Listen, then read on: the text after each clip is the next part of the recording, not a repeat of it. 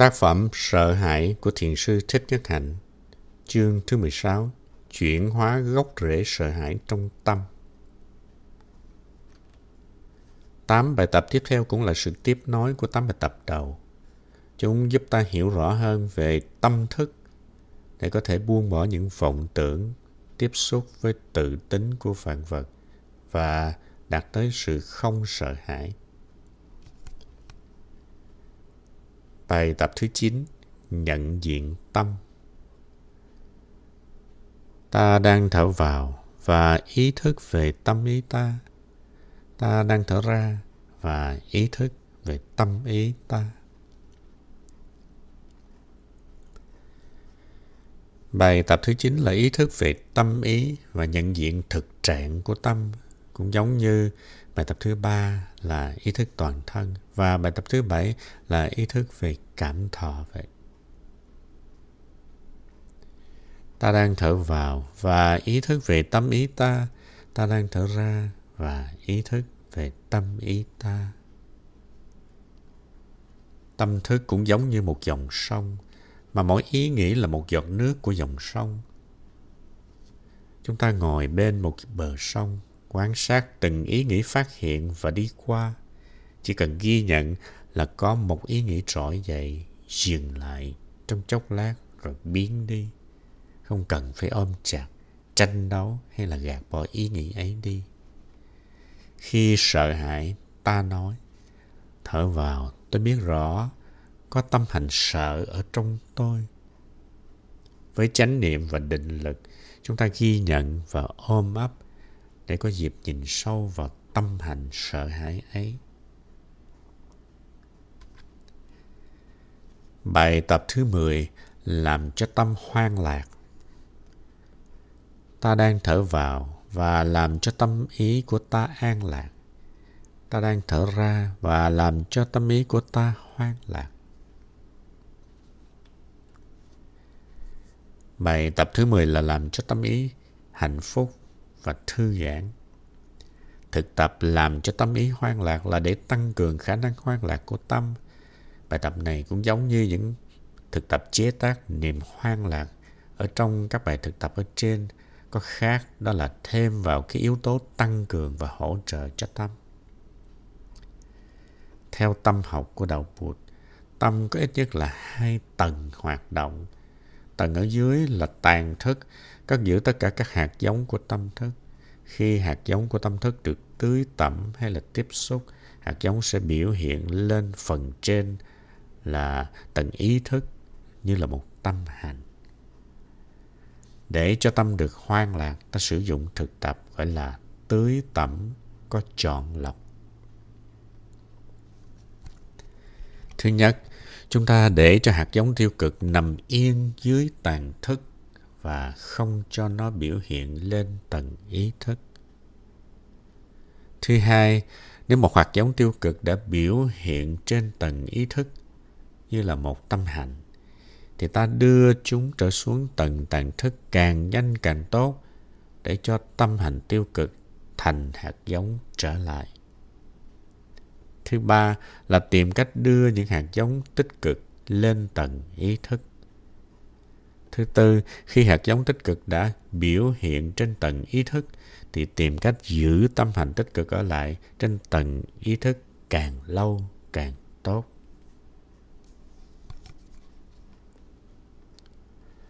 Phải tổ chức đời sống thế nào để cho những hạt giống tích cực được tưới tẩm nhiều lần trong ngày. Rất có thể bạn có nhiều hạt giống lành, tích cực chôn sâu ở trong tàn thức đó. Đây là một dịp để bạn cho các hạt giống tích cực ấy một cơ hội. Bài tập thứ 11 Thu nhiếp tâm ý vào định Ta đang thở vào và thu nhiếp tâm ý ta vào định. Ta đang thở ra và thu nhiếp tâm ý ta vào định. Tâm định có khả năng giải trừ phiền não cũng như tia sáng mặt trời khi được tập trung vào một điểm có thể đốt cháy một tờ giấy. Định lực cũng có thể đốt cháy sợ hãi, phiền giận, vọng tưởng, tuyệt vọng để chỉ còn lại tuệ giác. một trong những loại định đó là định vô ngã nghĩa là không có một thực thể riêng biệt và thường hàng mặc dầu ý niệm về vô ngã hợp lý và không có gì khó hiểu cả, chúng ta thường không có suy nghĩ theo cái chiều hướng đó. Vì vậy, chúng ta phải thực tập nhìn sâu vào vạn sự vạn vật để thấy được cái tự tính không vốn có của chúng.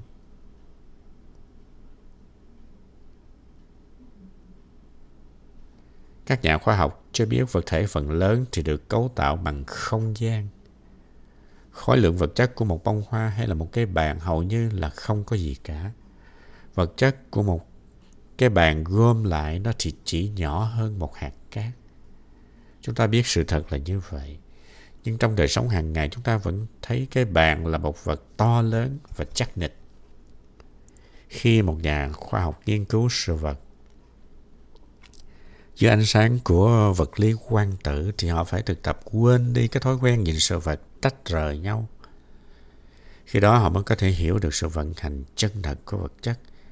Các nhà khoa học mà phải thực tập thì chúng ta cũng phải thực tập để nhìn sâu vào bản chất của sự vật ở trong đời sống hàng ngày. Định lực là khả năng duy trì tuệ giác lâu dài. Đó không phải chỉ là một tia sáng thoáng qua vì nếu như vậy thì nó không đủ khả năng giải phóng cho bạn đâu.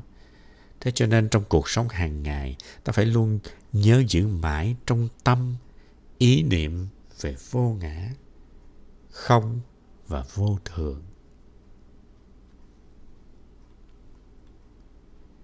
Khi nhìn bất cứ vật gì, người, và cỏ cây, đất đá, ta phải nhìn thấy tự tính trống rỗng của vạn sự vạn vật.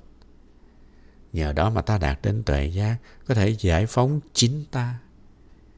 Điều này khác hẳn với việc bàn luận về ý nghĩa của tính không. Ta phải thực sự thấy bản chất về tính không của ta và của những thứ khác. Mỗi khi đã đạt được tuệ giác ấy, ta sẽ không còn sợ hãi, nô lệ và là nạn nhân của chia rẽ, của kỳ thị.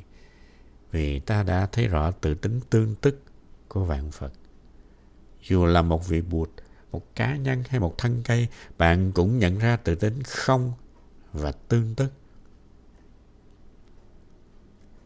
Bạn sẽ thấy cái một chứa đựng cái tất cả.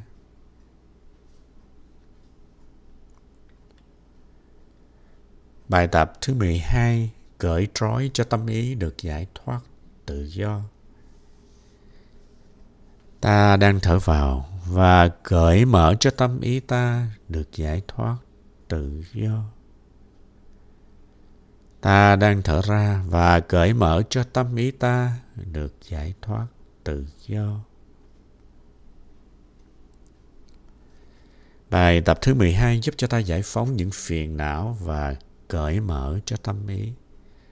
Tâm ta luôn bị vướng mắc bởi phiền não, sợ hãi, giận dỗi, buồn phiền, kỳ thị Chúng ta đã thực tập ghi nhận và ôm ấp phiền não, nhưng để được thực sự giải thoát, chúng ta cần sử dụng định lực để giải tỏa khỏi mọi ràng buộc. Có nhiều loại định mà ta có thể thực tập. Một là định vô thường.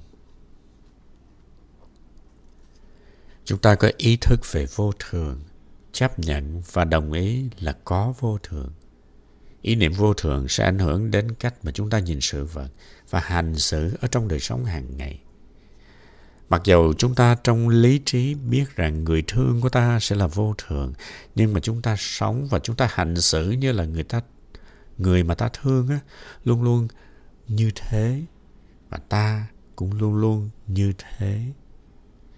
Tuy nhiên sự vật luôn thay đổi mà, như một dòng sông khi gặp một ai ta có thể nhìn người ấy như là người của 20 năm trước mà không thể tiếp xúc với người của hôm nay, của hiện tại, mặc dù người ấy hôm nay đã có những quan niệm khác, những suy nghĩ khác rồi. Cho nên thiền tập về vô thường là để sống được với tự tính vô thường, chứ không phải chỉ tiếp xúc bằng ý niệm. chúng ta cần định vô thường chứ không phải ý niệm vô thường. Ý niệm về vô thường không giải thoát được chúng ta đâu. Chính tuệ giác về vô thường mới cởi trói cho chúng ta được. Tuệ giác khác với ý niệm. Nhưng khi mới bắt đầu thực tập, chúng ta dùng giáo lý ý niệm về vô thường để đi đến tuệ giác vô thường cũng giống như que diêm và ngọn lửa của que diêm vậy. Que diêm không phải là ngọn lửa, nhưng mà que diêm có thể tạo ra ngọn lửa. Và khi ta có ngọn lửa thì ngọn lửa sẽ đốt cháy que diêm. Khi chúng ta đã có tuệ giác, thì tuệ giác sẽ đốt cháy ý niệm. Ta cần tuệ giác vô thường để đạt được giải thoát. Với bốn bài tập ở trên, chúng ta đã đi sâu vào bản chất của đối tượng của tâm nghĩa là cách chúng ta nhận thức về vạn sự vạn vật. Những phép thực tập về định ấy giúp ta có một nhận thức đúng đắn về thực tại thế giới. Nhiều người trong chúng ta thường bị kẹt trong ý niệm cho rằng tâm thức thì là ở bên trong chúng ta và vạn sự vạn vật thì là ở ngoài ta. Chúng ta tin rằng tâm thức ở tại đây và vươn ra để mà tìm hiểu thế giới bên kia. Nhưng khi nhìn sự vật dưới ánh sáng tương tức chúng ta nhận ra rằng tâm thức và đối tượng của tâm thức không thể tách rời nhau, cũng như phải và trái. Cái này không thể có mặt nếu không có cái kia. Khi nhìn vào bất cứ một vật gì, một bông hoa hay là một cây viết, đối tượng của tâm thức và chủ thể của tâm thức luôn biểu hiện cùng một lúc. Nhận thức thì luôn luôn là nhận thức một cái gì. Chánh niệm luôn luôn là chánh niệm về một cái gì. Suy nghĩ luôn luôn là suy nghĩ về một cái gì. Tóm lại, vật thể và chủ thể luôn luôn biểu hiện cùng một lúc.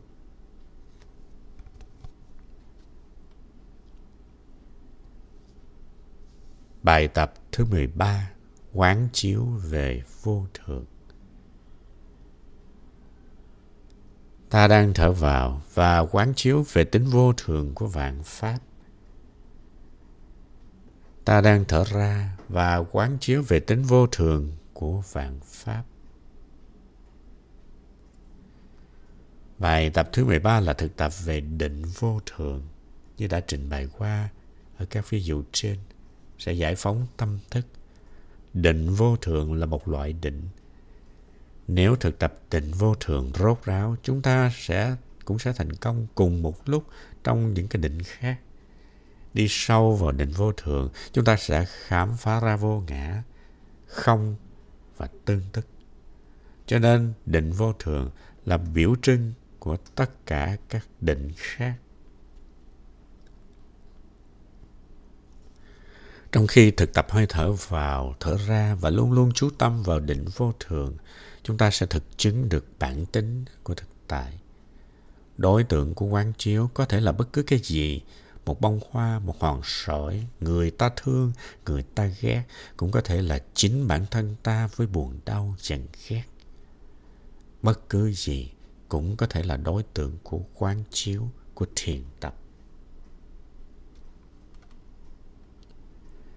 Bài tập thứ 14 Quán chiếu vô dục Ta đang thở vào và quán chiếu về tính không và quán chiếu về tính không đáng tham cầu và vướng mắc của vạn pháp. Ta đang thở ra và quán chiếu về tính không đáng tham cầu và vướng mắc của vạn pháp.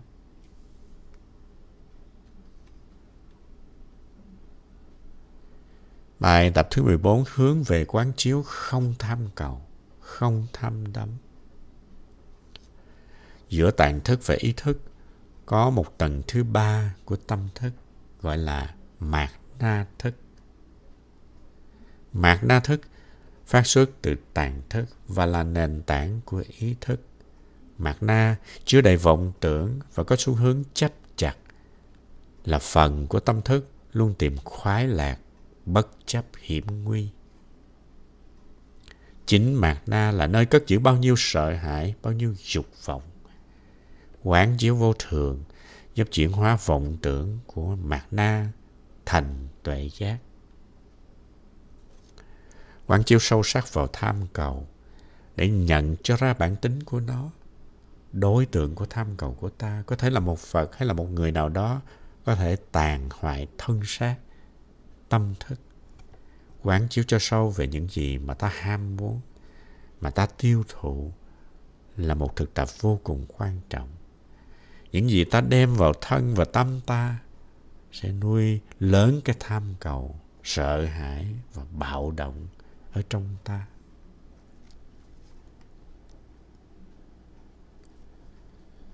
Bài tập thứ 15 Quán chiếu vô sinh, Niết Bàn. Ta đang thở vào và quán chiếu về bản chất không sinh, không không sinh diệt của vạn pháp. Ta đang thở ra và quán chiếu về bản chất không sinh diệt của vạn pháp.